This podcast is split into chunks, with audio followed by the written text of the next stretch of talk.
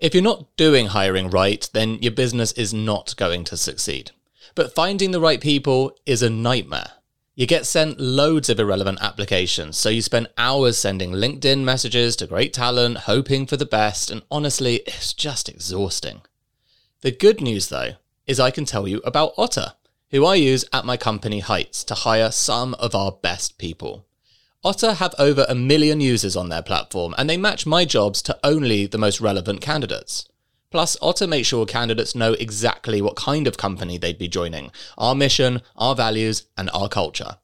This means by the time I get to interviews, the applications that come from Otta are on a completely different level. The whole process is quicker too, so ultimately, we get to hire the best people in less time. So, if you want to upgrade your hiring, check out otta.com forward slash secret leaders. That's O T T A dot com forward slash secret leaders. Just a heads up Lisa mentions being suicidal in this episode. It may not be suitable for everyone. If you or someone you know is affected by the themes we speak about in this episode, you can get help in the UK by visiting samaritans.org. I had to learn, relearn how to sit at a computer, had to relearn how to engage in email. So, talking to you today, a year on, feels incredibly therapeutic, but also a real a real milestone for me personally to actually be able to talk about this um, in the hope that it can help somebody else. That's Lisa Collinson, one of the best guests we've spoken to in a while. She's been through the ringer, but fortunately, she's come out the other side. She's here to tell us what happened and how you can pull yourself out of the grimmest pits that life can throw you in. It's very rare and extremely powerful to hear business leaders talking like she does. Lisa today is the Chief People Officer and Country Manager in the UK of The Next We, a company helping other organisations improve the mindsets of their employees, which is apt because it was shifting her mindset that was key to Lisa getting her life back.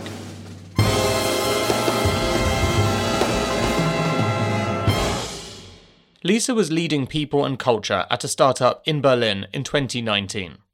After COVID hit, she really stepped up.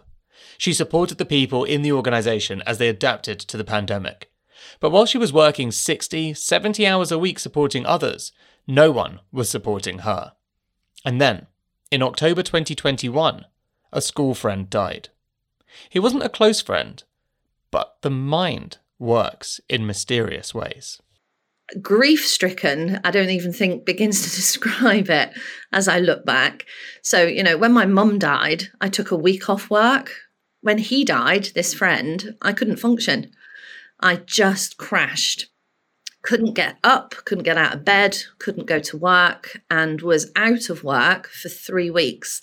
And never in a 25 year career had I ever been sick let alone now be off work for, for three weeks because I can't get out of bed because I can't stop crying. I think it was, you know, my own mortality and I had nothing left. There were no reserves. You know, I'd given everything I'd had to the company that I was working for, every ounce of energy, every spare minute of every day, sitting in the corner of what was our bedroom, working through COVID and just hadn't appreciated how much effort and energy that took. So when, you know, when my friend died and I couldn't get out of bed, that very first morning, I thought, what on earth is the matter with you? What on earth is wrong with you? You know, he's died. It's, you know, it's sad and oh my God. And, but you've got to get up. You've got two kids. You've got a husband. You've still got a job to do. Everybody needs you. Everybody needs you. Everybody needs you. Um, and that everybody needs you. Everybody needs you soon turned into, I can do anything for an hour. I can do anything for an hour. Just get up, get up and do something for an hour. Just do something for an hour. Um, but yeah, looking back, it's it's a good question. It was it it was just such a difficult time. It was just so hard, and ended up in emergency psychiatric care because yeah, I was suicidal at, at various stages of that time as well because I just wanted it to stop. There's a phenomenon called the arousal curve or the Yerkes Dodson law. I think that's what's going on here. There's a relationship between stress and performance. More stress equals better performance. It's why so many world records are broken at the Olympics. But you can't operate at the top of the arousal curve in peak stress for too long. If you're at that point, a tiny little thing can push you over the edge. And Lisa wasn't dealing with tiny little things. The death of my mum in 2019 was that moment for me. But I started this new role two weeks later. So my mum died. So I think my mum was my crucible moment. And I never grieved. I performed. So she died because she'd have wanted me to perform. So she died, and I was anxious and a little stressed for a few weeks. But then I had to perform because I was in a in a senior role. I had taken a, a C level position in an organisation that needed me. I had no choice but to perform. Um, so I performed. And if I look back on my career, you know, 2020 was probably the most successful year I ever had in my career. You know, I, I helped save an organization. We didn't lay anybody off through COVID. You know, I was the face that people came to when they were struggling. So that was my peak of performance, um, driven by adrenaline and stress. And then when my friend died in 21, I think that was the, it was just all too much now. So the compounding effect of the death of my mom an incredibly difficult couple of years through COVID, and then his death and my own mortality, and my children failing at school, and COVID impact on their education and their mental health was wow. It was just all too much. And I didn't even realize it was a problem um, until I started losing my temper on phone calls. And, you know, I was having meetings and not remembering half of what people had said. And I think it was the temper that that brought my attention to it when you know I couldn't be nice to certain people. And I was very aggressive with our CEO and I was very aggressive with other members of the leadership team which was completely out of out of style of my personality. You know I was there to support and help and lead not shout and yell and scream Lisa had made a career out of asking challenging questions, but this version of her, with a temper, was new. It's hardly surprising, though, that her workplace manner had changed because her home life was in tatters. She'd been working all hours from the corner of her bedroom, homeschooling the kids, and then came the cherry on top. Her husband left her and the kids. I wondered whether this came as a surprise. Oh, we we were in love we were on holiday in early January. We were, I believed, living a, a, great life. You know, we were in Berlin. You know, the the the the arts crazy social capital of of Europe. Two children in an international school. I'm doing a job that that I loved with a team of people I adored, albeit still shouting at the leadership team. So still struggling behind the scenes, but I thought we were in love and going to live happily ever after. And, you know, we've been together nearly 20 years, married 18. So the day he literally said, You no longer have anything I want or need, and packed his bags and moved out was. I don't even have the words. I don't even have the words to describe how I feel. What I can tell you is that I ended up in emergency psychiatric care. I needed help with my children.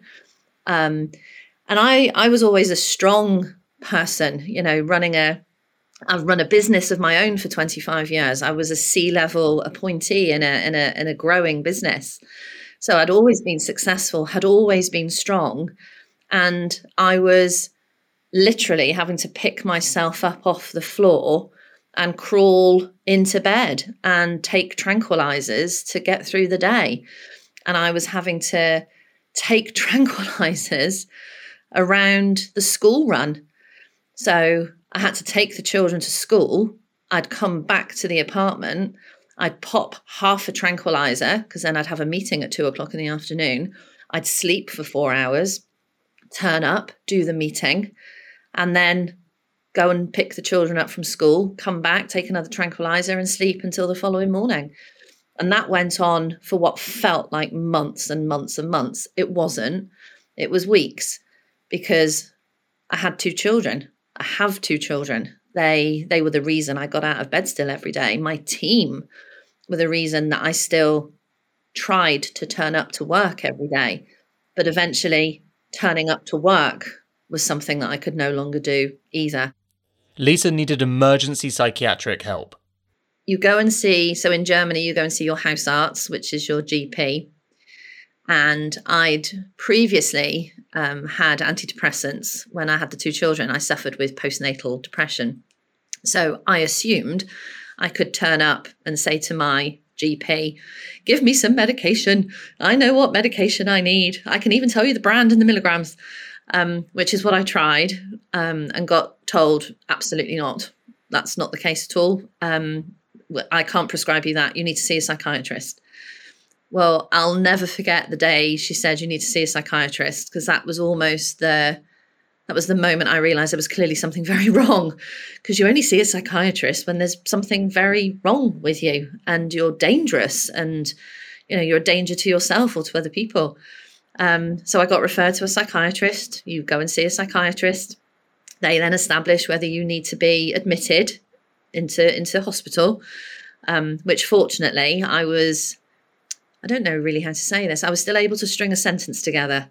So I wasn't quite at the rocking in the chair stage that I suspect would have would have resulted in a in being admitted into hospital.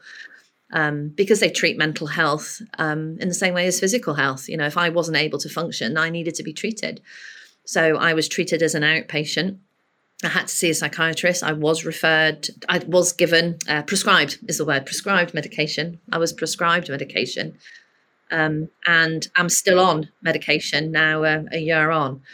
Um, so yeah, so that was psychiatric intervention um, over there. Terrifying is the is the only word.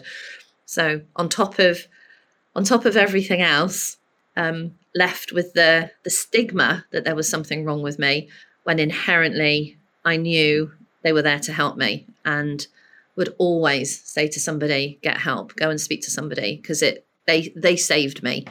I think physically, mentally, um, and got me back on my feet with a little bit of chemical intervention. What an appalling situation to find yourself in.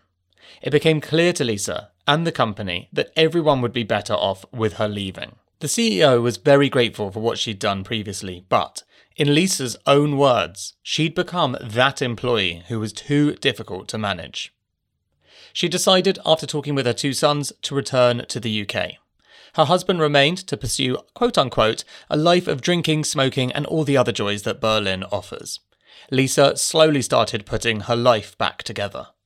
I was very, very foggy for a while until the medication kicked in. So I was very I was very pleased to have previously suffered with depression to know that medication, there was no shame in going and asking for, for help and asking for for some form of medication medical intervention. So it took about three or four weeks to the for the fog to clear. So that's what medication does for me, and I've heard that it does that for many people. It just it clears the fog and enables you to to return to your ability to think and to and to think clearly.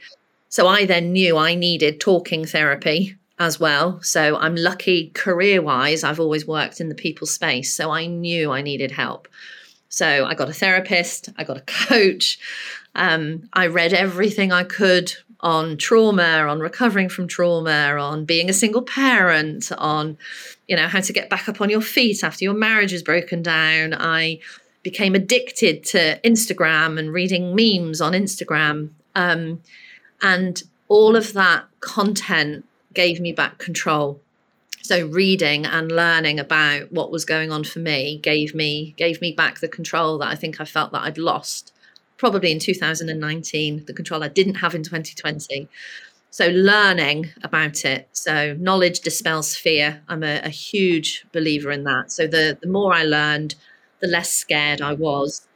Um, and then i learned about mindset and what you think drives what you do. So every morning, you know, if I wake up and I think today is going to be hard, then guess what? Today's hard because I end up demonstrating the behaviors of it being hard. Whereas if I wake up and I say, and as I look at a post it note on my desk now, 365 new days, 365 new chances. So, you know, that's my current mindset for this week you know so every single day is a is a brand new chance to do something else to do something new to do something different. So so that you know when i learned about mindset And then, ironically, ended up getting a job working for an organization, another startup, of course, um, because that's where the that's where the passion is and that's where the, the fun is and that's where the energy is in in that scene. So of course i was going to go and join another startup that you know ironically specialize in mindset. It was a tough road. Lisa had to learn how to work again to sit at a desk a computer emails all the things you take for granted. But lisa says that speaking on this podcast telling her story is a real milestone for her. It shows how far she's come and she's got a few more gems of advice for anyone listening who's struggling. It's about learning. It's about learning how you think currently, and you can't do it on your own. So you need help, and whether that help comes through the form of a of a GP who can help you understand how you're currently thinking and what your triggers are. Now, GPs are, are, are busy. They, you know, you get six minutes to talk to a GP. So go to a GP and say, I need a counsellor. Please refer me to a counsellor. And, and if you're not willing to wait the 16 weeks as it is right now for a counsellor, then go pay for a therapist. And, you know, if you can't afford to do it yourself, then find somebody to help you pay for it. Go pay for a therapist because you need somebody to help you figure out how you're currently thinking and the and the triggers that that's causing in, in your behavior and, and the impact that's having in your life you know, I had no idea that some of my mindset associated with my husband was impacting how I was interacting with the children when we were eating dinner. You know, so I was angry with him and frustrated with him and still hurt and still grieving over the loss of my marriage.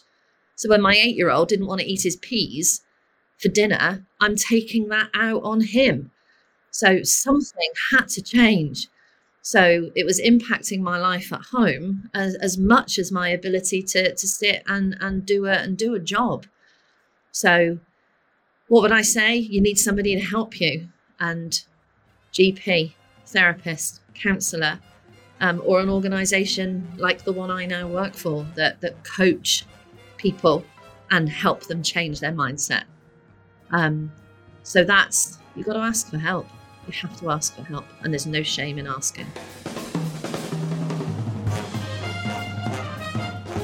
Lisa Collinson, who has shared so openly because she wants to help others going through dark times. A big thank you to Lisa for that, and she's absolutely right, of course.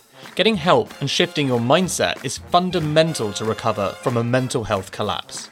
In fact, working on your mindset is arguably the most valuable thing you can do every day of your life. Thanks for listening to this episode. I've been your host, Dan Murray Serter. If you like this episode, please do hit follow or subscribe.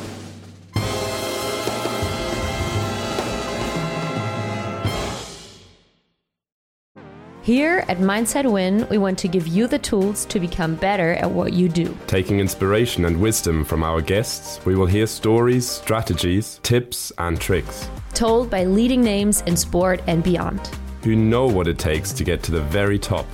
There will be two episodes each week packed with amazing stories and practical takeaways for us all to follow. Search for Mindset Win on YouTube and on your favorite podcast app.